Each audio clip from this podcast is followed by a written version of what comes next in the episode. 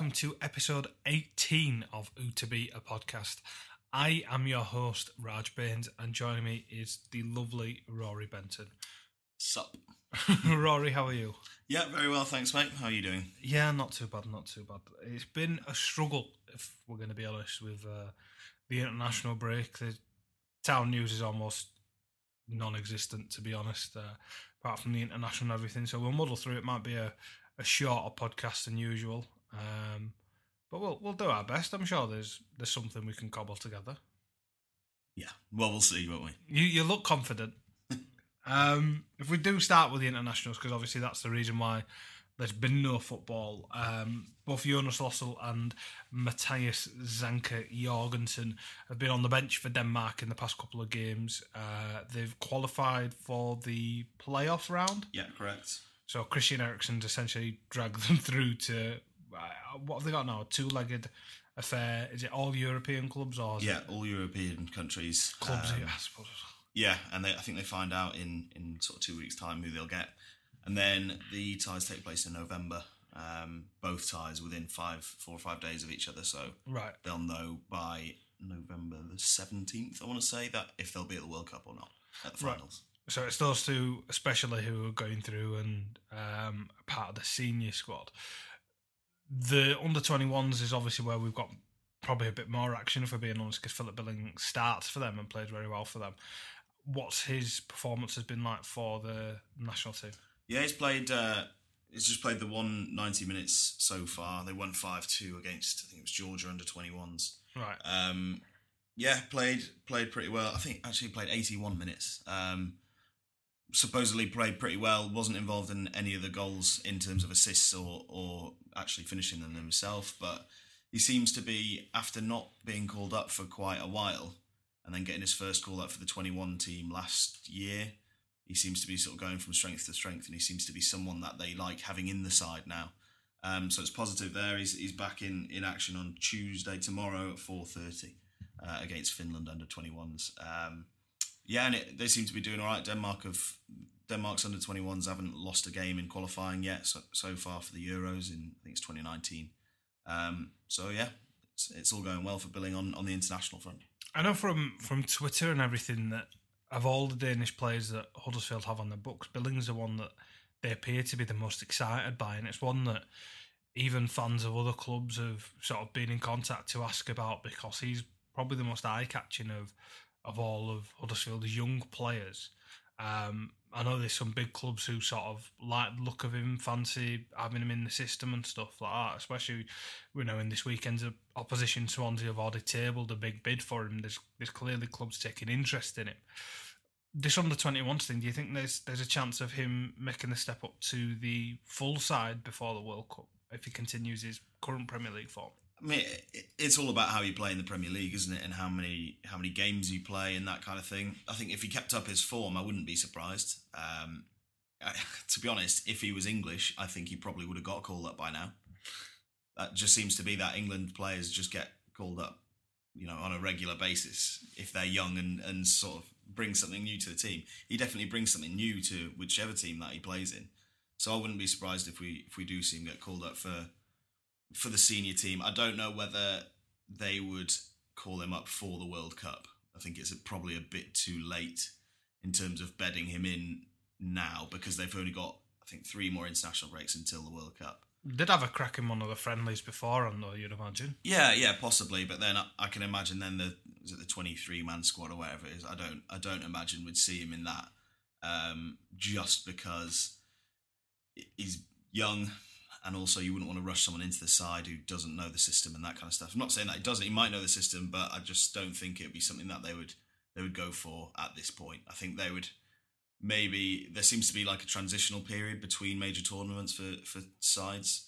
England go through it all the time because they're terrible every year. so the transitional period, I would say, is the year after the tournament. If you've done particularly poorly, the year before the next tournament is then all about building for that. So you probably see more players coming in and getting debuts for the senior team the year after a tournament rather than the year before.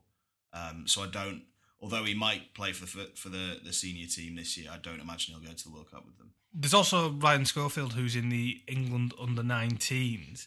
Um, how's he getting on? Because he's sort of with the academy being downgraded and everything. He's sort of one of the, the shining lights of you know Huddersfield youth system at present. Yeah, absolutely. I think he's he's going to have a really big future. Um, he, he, plays for England under, under 19s. I think he's played for the 21s as well. It's worth noting that he's 17 years old. Yeah, that just shows how how highly not only Town rate him, but how highly England rate him. Um, so it'll be interesting to see what he does with his career. Obviously, he got promoted to the first team squad at the beginning of the season. Then Town brought in Jonas Lössl and Robert Green, so it kind of pushed him down the pecking order a little bit. Um, but I don't know, it, it's one that, you know. You don't want to force too much too soon on a 17 year old. Exactly, especially as a goalkeeper, because we've spoken before about how crucial confidence is for a goalkeeper, especially yeah. for a young goalkeeper at that age. You don't want to, you know, you don't want to throw him in at a League Cup match and then him give away a penalty or concede four or whatever. Not that he will, but it's just you know you need to sort of balance that out. But as we've said again before on this podcast, you trust David Wagner to, to make those decisions and to and to bring sort of young players through as he as he has shown and as he as he did at, at Dortmund as well in their second team. So no, he's he's definitely one to keep an eye out on the future for sure. Another one of our own is Kane, who plays for the Irish under 21s. Um, he's quite highly thought of and regarded around the club, we gather. Uh, he's one that sort of they imagine will break through into the first team at some stage. How's he been getting on for the Republic? Ireland, again, they're in the, the under 21 Euros uh, qualifying. Uh, they played Norway uh, over the weekend, uh, and it was a, a nil nil draw for him. Obviously, as a defender, you know, you can't really complain about a clean sheet. Um, he did also test the keeper out uh, in the final minutes, but but couldn't get a goal. Um, I think Ireland probably would have wanted to win that game, but again, a draw. You know, especially in a qualifying campaign, I think you would take that. Um, and yeah, he's be back in action uh, three thirty PM against Czech Republic. So uh, obviously we're recording the podcast a bit earlier than that, but we can uh, we'll bring the updates as that happens.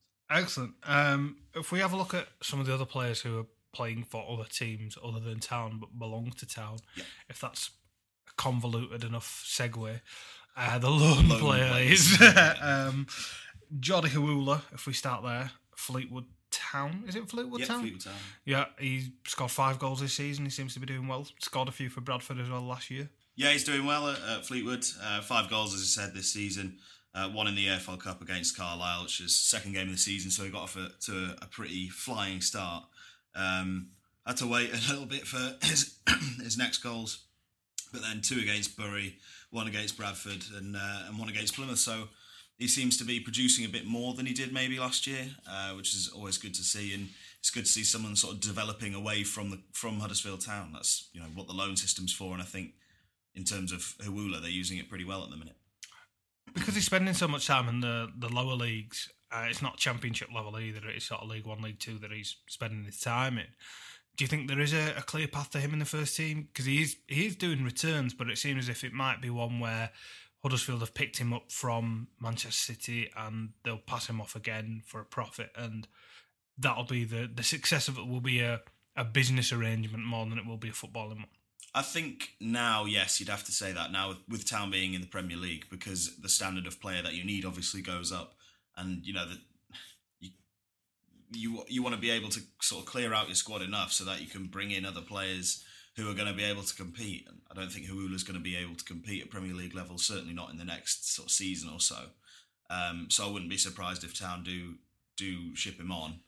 Um, but as you said, it that would be a business decision, so that you know Town may have picked him up for free, and then and then like you know years later they, they sell him on. So you know it, it makes sense from a business point of view, and I think Although it would be nice to see more players develop and come through the, the sort of ranks at town.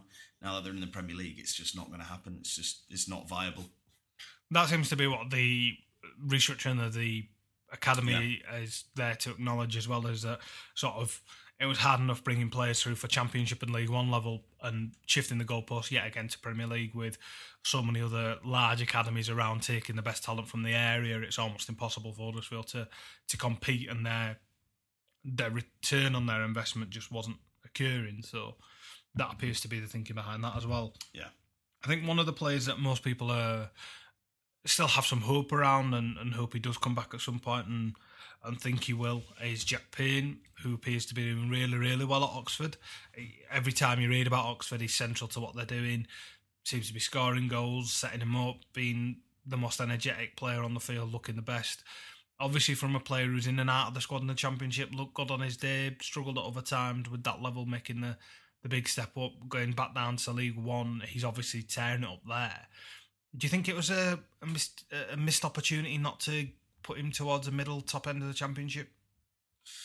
I, I don't know. I think David Wagner and, and Dean Hoyle will look at the clubs that are interested, and they, they will they'll find the best fit that, that they think that will you know be able to to develop certain players. I think maybe with Jack Payne, the question about him was, is he a bit too lightweight? You know, does he need to sort of be able to put his body around a bit more? Obviously, he's a small guy anyway, but having sort of a low center of gravity, is he?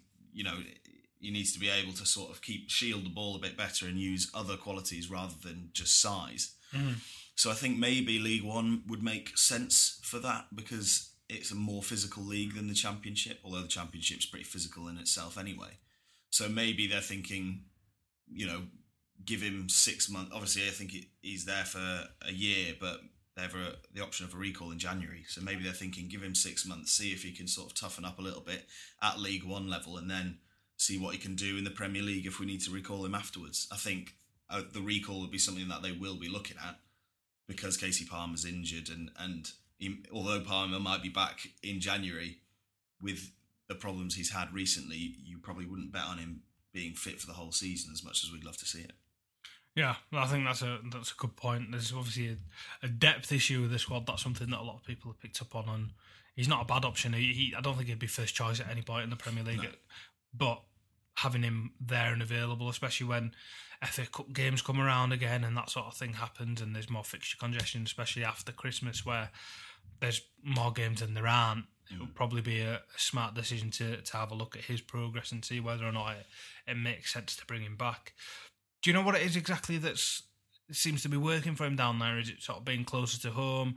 Managers Pep Clotet, which is the assistant who was at Leeds last year with Gary Monks, obviously there's some degree of wanting to play the game the right way, which will feed into what David Wagner fancied as well. Is it is it sort of a combination of all of the above? I think so. I think he's also the main playmaker. He plays the number ten role down there, and and it basically everything starts from him. Uh, they played Peterborough um, not this weekend, but last weekend. Uh, scored four goals against, against them, all set up by Jack Payne. Uh, I think previously as well as two games beforehand, Again, they scored four goals. Jack Payne set up three of them and scored the other one. So it seems like everything is going through him. Um, I spoke to the, the chief sports writer at, at the uh, Oxford Mail uh, last week, and he was just raving about him, just how good he is in the system that they play, playing the number 10 role. It's just, he gets the ball, and it's, you know, from there, it's that's where the attacking sort of intent comes from. So I think as well, like I said before, David Wagner has definitely done his homework. I think he probably saw that Oxford needed a number 10 and they sort of go through the number 10 quite regularly. Um, so, yeah, I think Payne seems to be developing. His confidence is going to be sky high at the minute. So, let's hope he can continue doing it. And then when he comes back to town, can do it in the Premier League as well. There was like a, a bit of controversy as well when he first went to Oxford because he'd come from Southend and they're quite close by and rivals and everything. I don't think the Southend fans took it too well that he was dropping back down into that league after a season and going to a team that wasn't them. Has there been any build up on that? Has he played Southend yet? Uh, they haven't played yet. They uh, play later on in November, so that could be uh, could be a tasty game, and he might get you know a bit of abuse from the fans. One to keep our eye out for. Yeah, definitely. Um, the other one, Sean Scannell, who's gone to Burton Albion, uh, in and out of the team, from what I understand. Yeah, in and out of the team. He's not really I, personally, I thought going to Burton was probably a good move for him. I think he, he gives them a bit of pace on the wings, which maybe they didn't have. Um, but yeah, he hasn't really been able to establish himself as, as a first choice sort of player. He's in and out, and um, we thought that he might play against Manchester United in the in the Carabao Cup, uh, being one of those players who's sort of in and out. So you know, you think you'd, you'd get a start in the cup competition, but didn't even get on the pitch there. So no, but it's interesting, Sean Scannell, because you know, as I said, I thought he would fit in well at Burton, but obviously hasn't worked out quite yet. Still pretty early in, in the season, so hopefully again he gets the minutes that sort of he needs in his legs. And uh, again, he might be one that that gets recalled. And you know, I, I still I really like him as a player. He he's kind of all effort, and I, ju- I feel like he could probably still do a job for Town coming off the bench in the Premier League. There's a fitness issue with him though, because as there are with plenty of wingers who rely on pace, muscular injuries can occur, and they've occurred more often than they haven't in recent seasons. He's probably missed more games than he's played. And that's likely been a contributing factor because he's a fan favourite. You know, before a game at the John Smiths, they always read out who the kid's favourite player is, who's a mascot. And it used to be that more often than not, it were either Nahki Wells or Sean Scannell. More often than not, it was Sean Scannell, in all honesty. These days, it's changed a little bit because there's Mooy and Schindler and all the rest to take the kids' attentions away from them. But uh, they're players that curry a lot of favour. I know when Sean Scannell used to warm up, he'd get a big clap from the fans, and he's obviously somebody that has a good relationship with the club and with the fans especially. So uh, it would be nice to see perhaps him build on that. But I don't think it's gone completely to plan at Burton as yet. No, no. I could, I, again, I completely agree with what you're saying, but I, I just don't think Burton has been the fit that I think we thought it might have been. Um, but yeah, as I said, it's still early days, so hopefully he gets, hopefully he can impress and, and get some more game time. You'd hope so. Hope so. Hope so. Hope he stays fit for the season as well. I think that's probably more important than anything else because if he is to to move on, if Huddersfield do stay up, that's probably the underlying thing with all these loans is, and the reason why their loans are not permanent moves is, you know, touch wood, if relegation does become something that Huddersfield have to worry about, then Yeah. their future in this team becomes far more likely than it would do otherwise. Huddersfield stay up again and recruit again, it's likely they're going to be shifted on from the wage bill. Thanks for their service, and you know, we move down to lower leagues because that's where the interest will be. Um, that's sort of the the pragmatic reality of it all. Uh, in all honesty, um, Jordan Williams is it Bury He is, yeah. with about twenty other ex-town players, I think. Lee. Clark rebuilding a side. Lee Clark's rebuilding that League One team, yeah, that he didn't get up. Uh, so, uh, what what's he been like? I know he's coming for a cup game. I think I read. Yeah, well, he played for, for Huddersfield in the EFL Cup earlier on in the season uh, against. Of course he did. Yeah, and then went went out on loan pretty immediately after that. Um, but I thought he was quite impressive actually um, in that game. Anyway, I digress. Uh, but yeah, he's, he's played a few games for Bury, six appearances so far. Um, can't say it was the best of starts with a draw, nil nil draw at Rochdale and a one 0 defeat against Scunthorpe. So, but yeah, he's he's kind of you know, Bury themselves have, have got back into it a little bit, scoring a few more goals now. But I think uh, they're probably not where they want to be in the table. Um, in the league again, lost to Rotherham and lost to Fleetwood, while, while Jordan Williams has been playing. So there's actually only been one win that he's taken part in with with Bury at the minute, and that was in the the Football League Trophy against Blackburn. So yeah, it's a bit of a, a struggle to start, but I think that might be the team he's in rather than than his performances con- contributing to that. To be honest. Yeah. Um, there's two that I think we can just probably sum up with a sentence because uh, they're not the the biggest players in the academy as yet. They're just sort of fringe players, but they are getting minutes under their belt, and that's Horsfall at Kidderminster and uh, Pyke at Port Vale. As what do we know about them and how they're getting on at present? This is essentially one of their initial loan moves to get professional football under their belts and get a bit of experience in them, isn't it? Yeah, yeah, definitely. Fraser Horsfall's he's a, a defender. I think I think he's twenty years old. Um, reasonably good player. Don't know what he doesn't have the same sort of hype about him that maybe Jordan Williams does. Okay. Um, or yeah, Kane, or sorry. Kane. Yeah. So I always called him Kane. I've done that before. So yeah, well, I don't know. We'll, we'll see with Fraser Horsfall, uh, and then Rekeil Pyke seems to have been around for ages. Um, sort of, he's been on loan. I think he was at Wrexham last year on loan. He's now at Port Vale. Ring a bell. Yeah, yeah, not really scoring the goals that that maybe they thought he would get. I don't think he's got one yet this season. So, you know, again, another one that that may be there. Bit of a floorboard judge. Yeah, well, I wouldn't want to tar him with that brush just yet, but possibly. Floorboard judge came on and scored in the championship once, didn't he? Not last year though. Not last year, No. no, the year before. Yeah, yeah. I, I seem to remember. Uh, anyway, that's a a mention for Bo Judge that I didn't think would ever be mentioned on the podcast, but there we go. Last one is Tareiq Holmes-Dennis. Um, was ruled out for the season. Yeah, Um, really unfortunate. Portsmouth still paying his wages. Yeah, he um he got a knee injury. I think it was an ACL that he, that he did. Um, First game for Portsmouth, wasn't it? yeah, first half of the first game, knee injury out for the season. But in the in the contract, it's Portsmouth pay his wages and that kind of stuff. So he, he- he's still on Portsmouth books, and they He's still in- down there doing his recovery and everything, isn't he? Yes, I think so. And then they've they brought in um, Damien McCrory. Another left back who Another did left exactly back. the same thing. Did exactly the same thing like two two games later. So it's a bit of a left back crisis down there at the minute. Aren't they owned by some guy who did Disney or something? Portsmouth. They've been taken over by the old Disney president. Walt Disney. No, not not not Walt Disney. I think his name's like Eisner or something. Uh, I remember reading something about it. I mean, of all their questionable owners that Portsmouth have had in the past, having the man who used to run Disney is probably a good thing. I mean, he's sat on more money than anything else, but that's a, a digression as well. Um, we've got a couple of questions, a couple that were left over from the last show uh, that were sent in just after we'd recorded, and things like that. There are a couple of people. One of the questions is coming from somebody who has a protected Twitter account, and obviously we don't follow everyone that tweets us, so we won't be able to see them. So if you do have a protected Twitter account and are tweeting us questions and we're not answering them, it's just because we literally can't see them. So it's not anything personal. Um, the lad in question unprotected his account and sent us a screenshot of his question. So that's why we now have access to it. Um, so we'll we'll go with that one first. It's from uh, Jonathan Gillespie via Twitter. Um, he apologised for being a bit morbid uh, before he asked it, but you'll see why when I do Okay. ask it. Um, This is weird. If building. if and when David Wagner leaves town, what direction do you feel the club should take with their next manager? Bit early to be thinking about the next coach from I like him, but uh, may as well. There's no there's no problem planning ahead. Yeah, I mean, it, it's it's an interesting question because this is someone who's who's come into the club and changed the whole footballing philosophy. Not only changed on the pitch, but off the pitch in terms of training schedules and that kind of stuff. So Equipment. uh, equipment, every everything, and he's obviously brought the club a load of success.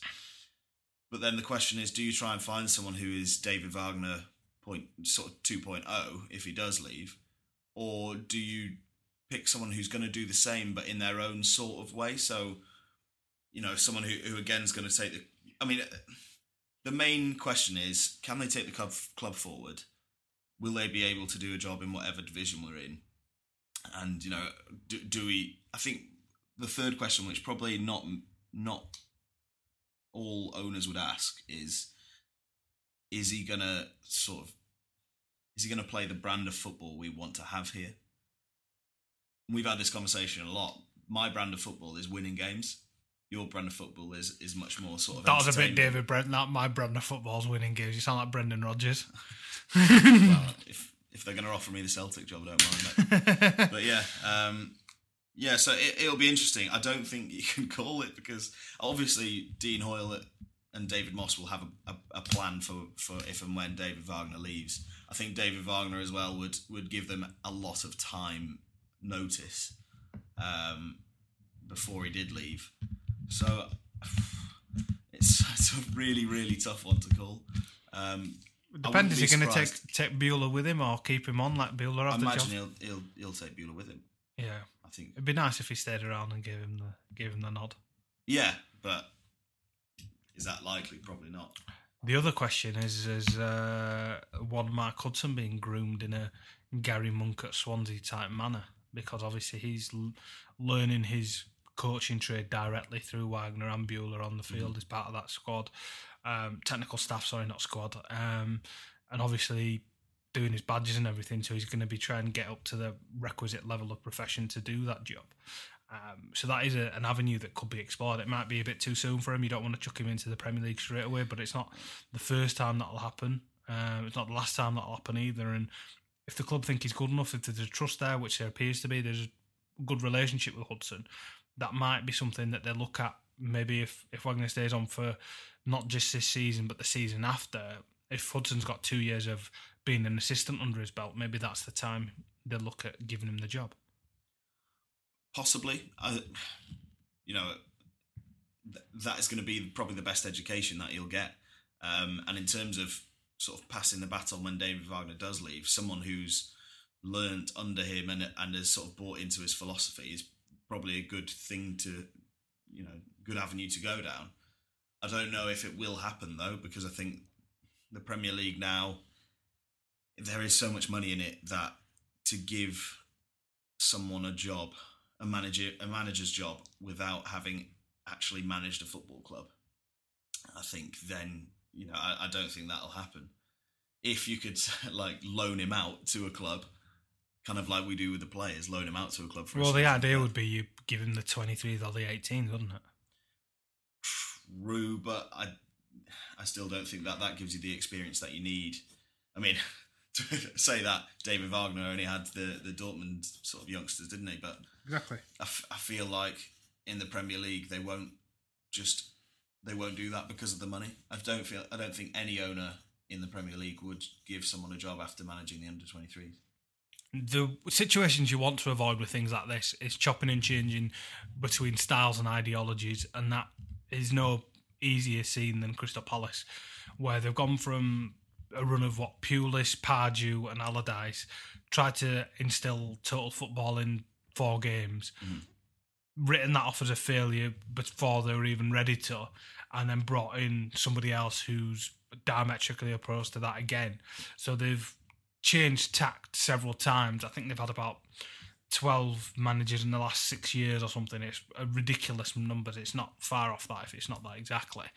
Um, what Town need to do is they need to be a, a club in the mould of Southampton and Swansea where the playing ideology, the purchasing ideology, and the recruitment is all bigger than one man so that you can bring in a manager that falls into that ideology without really changing things. The squad is dependent on what the club wants it to be rather than what one man wants it to be. So it's not a manager system, it's a head coach system. And that obviously is what Huddersfield are set up for with Moss there already. Um, Swansea have gone away from that a little bit. They've hired a couple of bad managers and that led them to Paul Clement, which is seems to be working well enough at the minute. A bit dodgy, but it's not not as bad as it was under uh, Bob Bradley or the was it Francesco Guidolin. Francesco Guidolin beforehand. So um, there's one or two questionable ones. You need to be able to do it properly. But Southampton, if you look at them, they've Pochettino was stolen from them. Koeman was stolen from them. Um, you know, there questions raised over the manager who were bringing in because he didn't have the the highest of uh, profiles in this country. Claude Puel and uh, Pellegrino at present. I almost uh, called him uh, Pellegrini from uh, Manchester City. So you, I think they're they're clever. They almost scout their managers in the same way they scout their players, and I think that's a, an avenue to be explored. Because otherwise, you you end up picking the same old names and giving people the same old jobs. Yeah, I, I agree with that. I wouldn't say that Southampton's model is the one to follow, though. I, They came I, up in I've, a said, I've said this before that I just don't like. I don't like how obviously being a selling club, you sell your best players and your manager leaves and that kind of stuff. I don't think it is sustainable for you know fifteen years. I don't think at some point you're going to hire the wrong person. You're going to bring in the wrong players, and it's it's going to fall apart. but that's going to happen at any club, though, isn't it? Not not if the turnover's massive year in year out. If the turnover's massive year in year out, and you have to No, but you, you, I don't think they're they're aiming for that massive turnover. They're just future proofing themselves. If anything, they're a victim of their own success. The players are only getting sold because they're very good and they've scouted them before anyone else. The managers are only being taken because they're very good and they've hired them before anyone else. So the reason that people are being taken for them is because they're doing very well. So it's not as if they're hiring and firing. They're hiring, succeeding, and then having those successions know, taken away from them. but what I would say is that that that is not a model that is sustainable. It might be down to success that that that is their model, but the fact is that it is their model, and it's not. It won't be successful forever. At some point, you will get it wrong. You'll get the hiring stage wrong, and then you know if you if you've cleared out not cleared out, but if five of your best players have been cherry picked in the summer, and you bring in five players who are going to basically take the roles that they had plus a manager if the if the manager gets it wrong first couple of games, the players don't live up to it, you very quickly find yourself in trouble. But hiring managers isn't the easiest job in the world, is it? We've seen that in the, the recent past at Town with managers like Chris Powell and Mark Robins coming in with, you know, sound thinking behind their appointments, but it didn't go to plan after that. Yeah, I, and I, I agree with that, but that's just sort of that's the danger of hiring managers, isn't it? Sometimes you get it right, sometimes you get it wrong, and it might look all the world on paper to be right, and then you get it horribly wrong. David Wagner on paper was probably not the man that everyone thought Town should have brought in at the time. Bringing in a foreign manager when Town are in a relegation battle, people probably question that, but obviously changed the philosophy, changed the whole feeling around the club, and it's worked out 20 million fold. It's just, you know, I think that's just, you know, hiring managers. That's, But if we look at that and compare it to what Southampton did with Pochettino, which is almost similar, theirs was even more drastic because they sacked Adkins, who was doing reasonably well at the time, and brought in their own man who thought they were going to do better and they were pilloried. Well, I think most people said, you know, that's the end of Southampton. They've gone for a no name from Espanyol and, you know, they've got rid of a solid English manager. And I don't think anybody was calling Chris Powell a solid manager at the time he was sacked because Town were doing terribly and playing terribly. But at the same time, the thinking behind the appointment is similar. They they saw a better future under a more risky appointment, and Southampton have regularly done that to success. yeah, yeah. I, I- I, agree I- with you. Yeah. not, they might not pull it off every time, but they've pulled it off what three, four times in a row enough now to stay in the Premier League, which is enough for their club.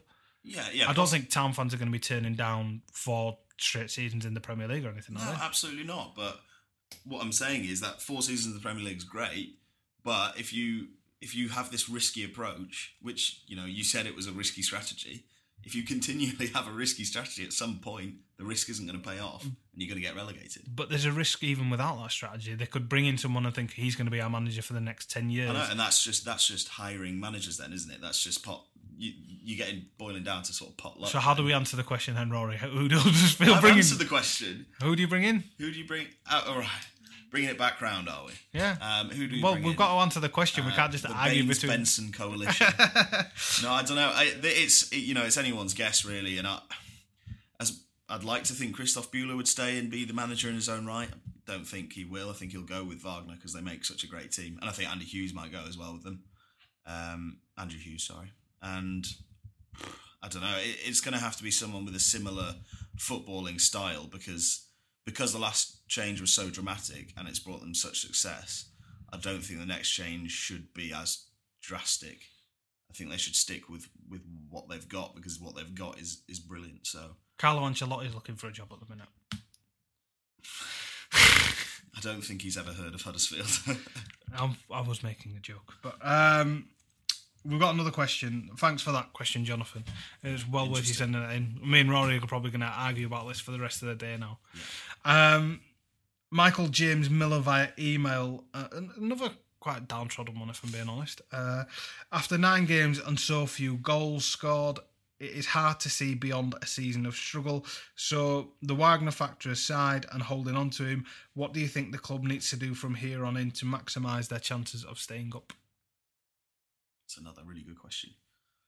Um, score goals. Just need to score more goals. But in terms of how you do that, I think you've just got to you've got to trust the system that's in place. You've got to trust the the pressing game. I think what we haven't seen as much when Town were at their best last season, which maybe we haven't seen as much so far this year, apart from at Crystal Palace, was that they were getting into the faces of the opposition, pressing them high up the pitch and winning the ball high up the pitch. So the transition period after that is very quick from winning the ball to being in on goal. So I think maybe they just need to keep the belief in the in the passing game. I mean, the belief's always going to be there because it basically took them from the bottom of the championship to the, top last season. So I think I think just just trust the system more than anything. Maybe maybe bring in another number ten in January if possible, just because uh, unless Jack Payne comes back or or you, you know either Jack Payne comes back or bring someone in because I don't think you can trust Casey Palmer to be. Not that it's his fault, but I just think you know you can't rely on him to not be injured. Um, and maybe a bit more quality in that sort of part of the, the pitch would be, you know, a, a good thing to get in in terms of goal scoring. I think defensively, I would disagree that it's going to be a season of struggle. I think maybe I've I've said 15th was my prediction for Town. I, I would stick by that prediction.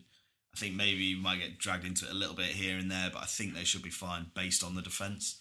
So, you know, it, it's a tough one in terms of scoring goals. David Wagner says that Town score enough goals anyway at the minute because the defence is so good. So, you know, it'd be it'd be interesting to see what what what are your thoughts on it. My thoughts is I think the uh, this goal thing has been a bit made, bit too much has been made out of it because mm. I don't think they've played that many games yet where it's actually been a concern where they've actually created nothing. I think in the Southampton game they were just profligate. I think in the Leicester game they had a legitimate goal chalked out and shouldn't have done. Tottenham game you cross it out because it's just a far better team that you you know there's no shame in not landing a glove on them and Huddersfield did at points they hit the bar tested them really well in the first uh, you know 10 minutes as we said previously West Ham game I think is an anomaly had we played them at a different time just a, a normal Saturday afternoon kick off halfway through the season it would have probably been a bit more closer than it was on the day because with the wind with the rain with the first game back at that stadium if you can call it that um, was uh, you know things were were in their favour more than they would have been otherwise. Uh, the Burnley game, I think, was both teams cancelling each other out with sort of similar game plans as we've seen Burnley beat far better teams and, and play, you know, above their station several times. That's not a bad point to have at Turf Moor either. So if you take it in context, I don't think it's too bad. When you start talking about the sort of what's it four ga- four goals in six games or something like that, mm. seven games, then it sounds a bit worse. But when you break it down, it's not as bad. The other factor is this is the striker they bought to be their first choice striker, Steve Mounié, 22 years old, obviously does really well on his debut. Slightly quieter in the next couple of games, but he's still getting used to the league. I don't think uh, expectations should have been raised because of that Crystal Palace game. We should have just been happy that it was obviously such a good match on the day. Huddersfield played so well, and the momentum from the Championship player final was was brought into this match, which it clearly was. At his age, uh, it's going to take him a little while to get used to the league, and he's clearly had chances. There was a header against Leicester, I think. There was a couple of others here and there that he's done well in. So he's he's still getting in the positions, and he's still looking threatening, as Depoitre has done in his absence. But him missing games and having that regularity of playing time is obviously going to have affected the squad. They've trained and they've expected to play in one system with one player. They've had to readjust, have a different striker in with a different set of expectations and different playing style. And that's again happened for what three games now. So they've they've still not really had an extended regular run with one attacking unit in place. So I don't think the underlying um, logic is flawed whatsoever. I just think that there have been slight speed bumps in getting that up and running. Once it's there, I think Town will be fine, especially with the defences the way it is. We knew in the Championship they won games narrowly. That's what they did. The, the amount of two ones we watched was ridiculous. Town go ahead in the first half, get pegged back, score late on. That was 90% of the matches last year. Um, so they're not a team that tend to go and blast people off the park. They will defend tight and win it by one or two goals, which for a club of the size with the players they have is about as well as you can expect. So I I think because people are naturally worried because a lot is made of the Premier League and because the statistics when written out without context look poor, there the the need and want to panic that I think is uh, innate amongst Yorkshiremen is uh, is you know being uh, being born and, and pulled into fruition. But I, personally, I don't see any real crisis or need to panic as yet. Do you agree? Yeah, yeah. I think I think I would agree. I I would agree with most of it, but I would say that the goals ish, it is an issue. I would say that the context of this season makes it a bit better viewing, but I still don't think it's it's that great. Um, three goals against Crystal Palace. Judging from now, that sort of seems to be like an average result against Crystal Palace now. Um, one 0 win against Newcastle yeah, Rafa's got them playing all right and, and defensively pretty sound. But then two goals against West Ham, you know, both of them probably. The first one obviously was a massive fluke, but I think probably West Ham deserved to win that game. and you can say that Town were sort of under underperformed maybe, but I still think they probably should have scored in that game. Like Tom Ince hit the bar, that was about it in terms of chances. Um, so, and I think you know West Ham aren't defensively the the most sound team, so that would be the one that would stick out to me as as not maybe not a worry as yet, but definitely something to keep an eye on going going forward.